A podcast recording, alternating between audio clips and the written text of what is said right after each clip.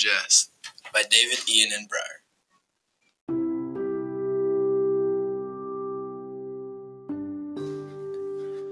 Twas a beautiful autumn evening in North Dakota.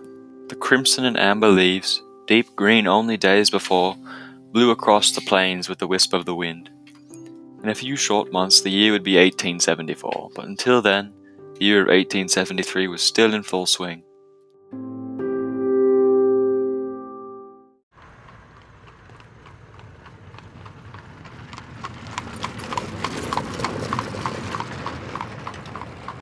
Jeb and Jess rode their buggy to the edge of a dense forest.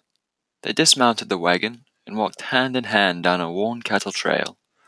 They waltzed into a beautiful clearing and sat down, lying on a checkered red and white blanket. The fringed edges caressed the dry leaves that were scattered along the clearing.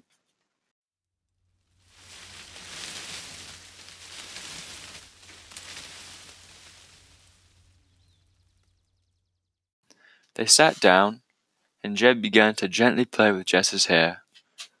Just as he began to lay his hand on her shoulder, however, a large crack broke the silence of the clearing.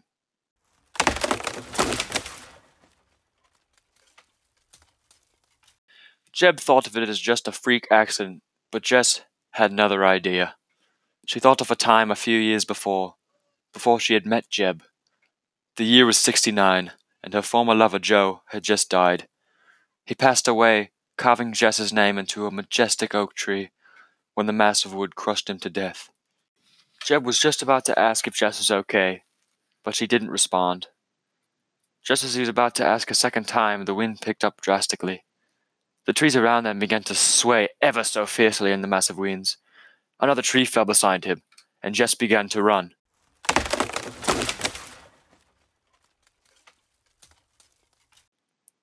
Jeb followed behind her, running towards the buggy.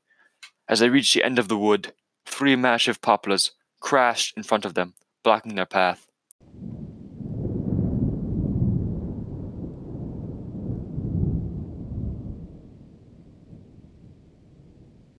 They turned to run the opposite way, but another tree fell. Jess began to sob. Joe was not happy with her new partner, and he was showing his wrath.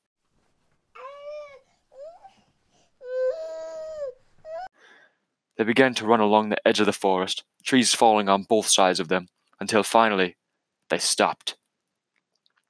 Somehow, falling into the clearing they had been in an hour before. It had grown dark and the time passed, and Jeb and Jess heaved from fatigue. A flash of lightning illuminated the clearing. But there was no rain. The two regained enough stamina to stand up and survey their surroundings. Another flash lit open the space, but this time, there was something besides trees in the light. The vague silhouette of a man stood in the clearing. Jeb froze in fear, and Jess let out a scream. Another flash brought the man closer. An axe could now be made out, and a disfigured, bent face appeared. "I'm sorry," screamed Jess. The man unshouldered his axe and in one fell swoop cut down Jebediah in the dead of the night. Ah! The wind subsided, and all that could be heard was the heavy sobbing of Jess, Jebediah's head lying on the ground beside her. Without saying a word, Joe disappears, leaving his axe behind.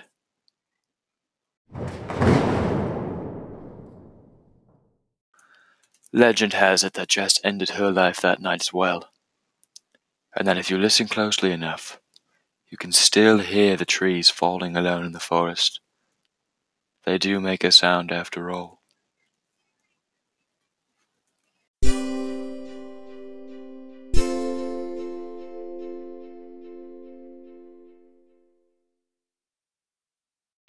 Thank you for listening to our podcast, mates. Hope you enjoyed it.